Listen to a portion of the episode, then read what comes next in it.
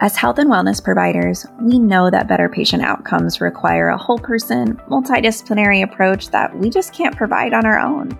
That's why I've started the Wellness Center Creators podcast.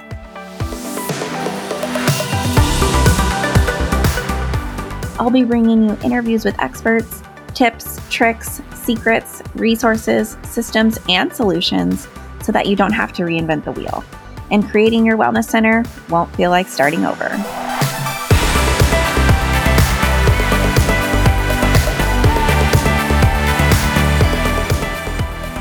Welcome back, everyone, to the Wellness Center Creators Podcast. Before we get into today's episode, I'd like to take a moment to introduce our sponsor, Jane.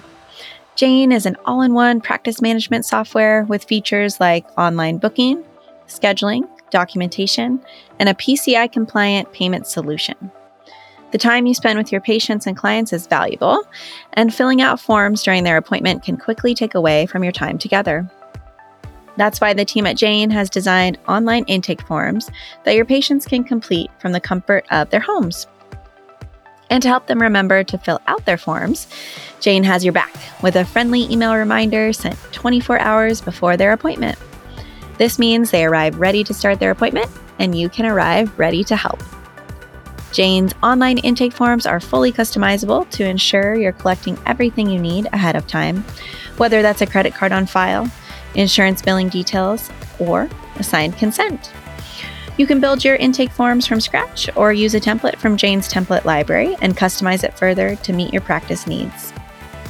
If you're interested in learning more, head to jane.app/guide or use the code wellness1mo at signup to receive a 1-month grace period on your new account.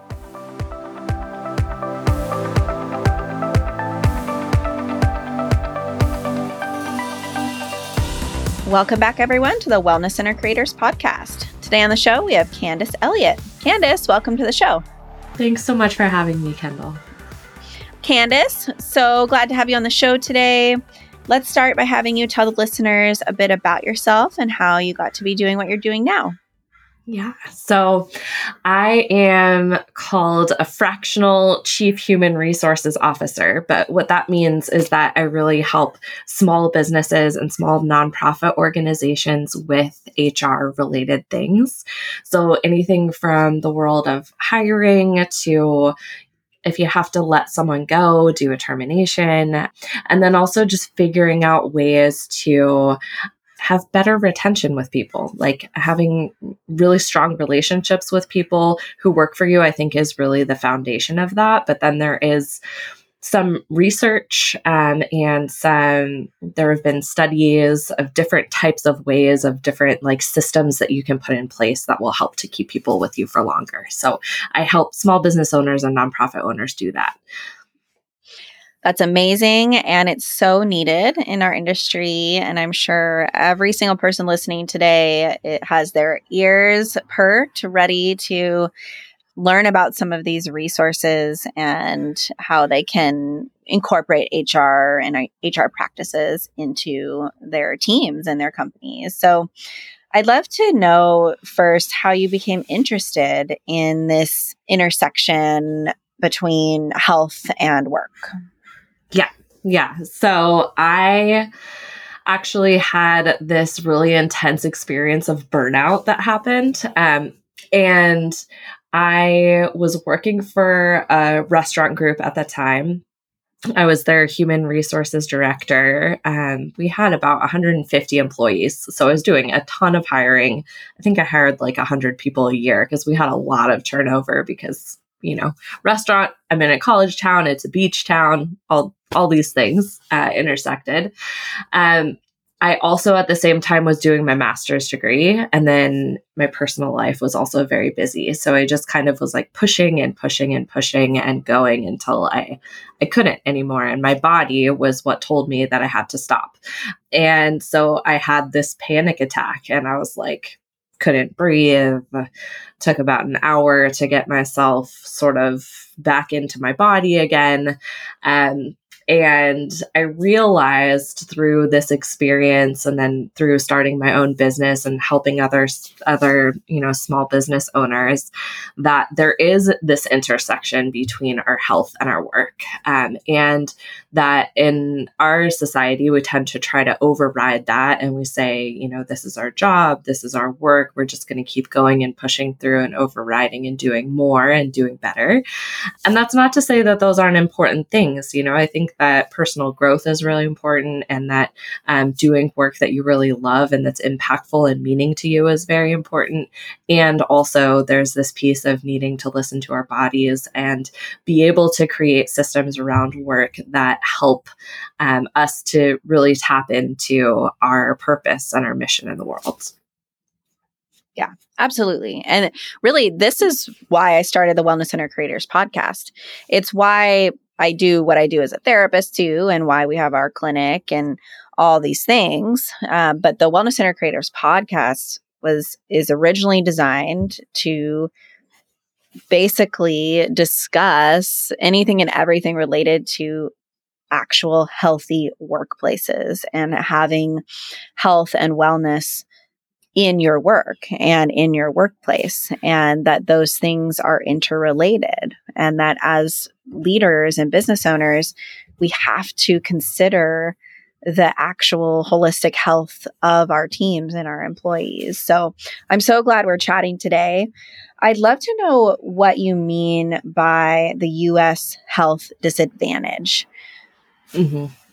Yeah. So the United States has this thing that is called our health disadvantage. And I think if you talk to, your average American person walking down the street, you would think that, we have the most amazing healthcare system in the whole world. We have so much money and funding that goes into health and healthcare. But really, when you look at the numbers, the United States has some of the worst health outcomes of other similarly situated countries. So 4 out of 10 Americans has 2 or more chronic health conditions. 6 out of 10 of us have at least one chronic health condition. So that's like high blood pressure or an autoimmune disease or, one of those kinds of things. Also, when we look at the mental health side of things, the studies that have been done by the U.S. Chamber of Commerce say that 80% of Americans will have a mental health crisis during their work lives. I think, anecdotally, that's probably lower. I think most of us, if not all of us, will have some kind of a mental health crisis that happens during our working lives. I agree. Yeah. Because someone passes away, or we have our own physical health condition that happens. Or I had very intense postpartum anxiety and depression when I had my first son. And we tend to kind of sweep these things under the rug and pretend like they're not happening, or they don't exist, or they don't have a place in the workplace. But really, the workplace, in addition to being a way for us to afford our lives, is also a place where we are our full humans. It's not like we can be one part of who we are, one place, and not the other pieces of who we are. Let's talk about the link between stress and physical and psychological, mental, emotional health. What's your take on it? Yeah, well, I didn't really understand that these things were linked. I thought, that I could just, when I, was working and before I had this, panic attack that came along, I didn't realize that what I was doing in the way that I was putting stress on my body was having an effect on me. It's so obvious now that it's linked, but at that time, I didn't really see the connection. I didn't see how, if I was skipping meals, that was putting stress on my body and activating nervous system responses, right? I didn't see that as I was needing to enact decisions and communicate things that were against my values, that was actually physically affecting my body. And so my take on this comes from, you know, just the research, like the more time that we spend in a stress response, the more that has an effect on our physical health. And it's not like stress in itself is bad. You know, we're built to go through times that are stressful and times that are not. But it's almost like we just keep expecting ourselves to continually keep shifting gears up and up and up. And we don't give ourselves the time to downshift so that our bodies can rest and then be ready to go through the stress again. Yeah, absolutely. We have to, you know, what you're talking about is prolonged states in fight or flight, right? In a stress response, in a trauma response. And lots of people were hanging out there during the pandemic for prolonged periods of time and still to this day. And as you were explaining, right, that we have now study after study that shows that this leads to physical health issues, mental health issues, to be in chronic states of stress. And so let's talk about how that relates to the workplace. There continues to be a stigma against mental illness in general, right? But if we stick to the workplace, there continues to be a stigma, especially in environments where it's not healthcare or it's not mental health care, even in other forms of healthcare, right? That where it's employees aren't feeling comfortable bringing that to the table, and employers don't know what to do, right? Yeah. So, what can we do to support people through difficult emotional situations, make sure we're taking care of mental health, mental illness on our teams? What are your thoughts on this? Yeah, I think too, even when we're working in the mental health space or in physical health space, because work is assumed to be a certain way, we can even unintentionally do things that are, you know, difficult or challenging for our employees. One of the studies that I've looked into is this stable scheduling study, you know, and I work with people sometimes who have variable schedules, but in this study, it shows that there are real significant effects on the mental and physical health of people, like their ability to sleep, their levels of stress, and their ability to be able to handle work life challenges such as childcare, if they have some control over their schedule or some ability to influence their schedule in some way, or at least an ability to know what it is ahead of time. So that may be something that's really simple to think about, is just what is someone's schedule and how much does it change? But it has a huge effect on someone's physical and mental health to be able to have that. So I've worked in different kinds of places where they just call people in a minute, or, you know, we need you here now, or they just change the schedule around without even telling people. They just expect kind of an app to notify people, or even in the delivery of it, just expecting your employee to be able to do whatever schedule it is you need them to do instead of asking.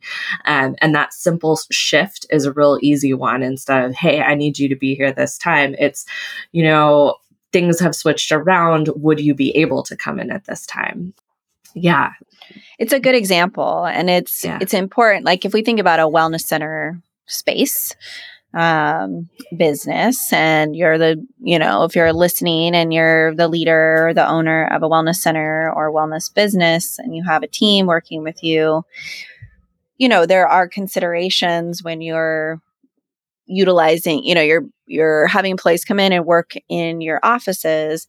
Yes, you want to have different shifts in those offices and try to maximize the physical space if we're thinking from a business perspective. But it's really, really important to have clarity of expectations and discussion about the schedule. And like you were saying earlier, to open the conversation of, hey, let's collaborate on a schedule that works for you in your life so that we can have a consistent schedule. So, and this ripples down, right, to clients' experience so that they can have consistency, right? Because it also heightens their stress response if things are changed on them last minute. So that collaborative discussion of what actually would work best for you. We're looking to, you know, fill the shifts somewhere in here. Like, what's a good start time? What can we work on together? And with the clarity of, okay, once we decide on this, we're going to keep this for at least 3 months and see if it's working and then make a change if needed. But when we think about what are the things that seem small that we could do that are actually really important, that impact employees' experience of their own stress, it's how do we minimize surprises? How do we create systems of clarity and make sure people know what to expect in all parts of the process? And I think agency too, for people to be able to have some kind of input on the way that the work happens. And it may be that there isn't a lot of agency. It may be that, you know, it's a choice of, you know, one thing or another thing instead of kind of do it however you want. But being able to invite people into a conversation and give over some of the ownership of the work to them is really important for people to feel like they have a place where they belong. From an HR perspective, I'm curious your thoughts on, you know, as you were explaining earlier, right? Life happens. People are going to experience things at home, outside of work. And it's some people might be coming in with a skill set where they can kind of separate those things or still show up in the way they need to at work and, you know, make it through the day and be professional, whatever that means to you, right? And then some people are going to show up and they're going to be overtaken by this life experience and they're going to have a hard time during the day, or they're going to have, maybe they have an emotional outburst that they wouldn't typically have. How would you counsel a business owner from an HR perspective on how to approach that situation? I think depending on what type of response is happening and how the person is behaving, there are different answers to that question. But a client came to me recently who had an employee who was kind of scaring other employees. This person had something very, very sad and difficult happen in their personal life. And it made them kind of go overboard on their expectations of others, and had a perfectionist sort of tendency that was coming out. And it was upsetting other people. It was making them like not able to work with this person anymore. And so what we did was we had a conversation with this person to make them aware of how their behavior was affecting everyone else. And in this situation, they didn't even realize that was happening. They had been, you know, living their life and sort of gradually got into this intensity, and didn't realize what was happening. And so we just decided on a few tools that they could use when they were with everyone else. You know, it's in that particular situation, it was pausing before you decide to speak. It was stepping back a little bit on the pressure that they were putting on others and giving people a little bit more grace in those conversations. And so I think it really does depend on what exactly is happening. Because if a person is, for example, being angry and throwing things, like that's one response. Mm-hmm. If a person is disappearing, you know, because they're not able to show up, that's a different response. So yeah. Okay, one more question for you. What's the one thing that you would love business owners to know from an HR perspective? What's that kind of thing that you see business owners doing incorrectly often, or that piece of knowledge that you think would be so helpful for them? Yeah. I think in general, one of the useful things about HR is coming up with a strategy around what you're doing with the people who are working in your organization. I think that sometimes as small business owners, you know, even myself, I could be very reactive. You know, it's like there's a big project coming up, or there's, you know, something's happening within my company. I need to deal with it fast. And it is helpful if instead of being stuck in that responsive kind of phase of business, you can pull yourself out, get that, you know, high level view of what's going on. And the way this applies to HR is especially around recruitment and hiring. So I think, you know, sometimes we just hire for the position that we think we need rather than the thing that we actually need done in our business. And giving away this course that I put together, it's called My First Hire, to listeners. And what that helps you go through is figure out, you know, what am I doing that I really shouldn't be doing? What is my company doing that is really pushing forward our impact in the world, that's really serving our clients best? What shouldn't we be doing? And what can I give to someone else? You know, like, what does it make sense for me to give to someone else? And then how to go through the hiring process with that. Well, sounds like an incredibly valuable resource. And so as Candice mentioned, she has a giveaway for all of our listeners, her mini course, and we will have the link in the show notes to how to grab that for yourself. And then Candice, if people want to work with you or find you to chat more, how do they do that? Yeah, so you can find me on Instagram and on my website, and we'll have the links to those as well. Candice, it was so lovely chatting with you today. Thanks so much for being on. Yeah, thank you so much for having me.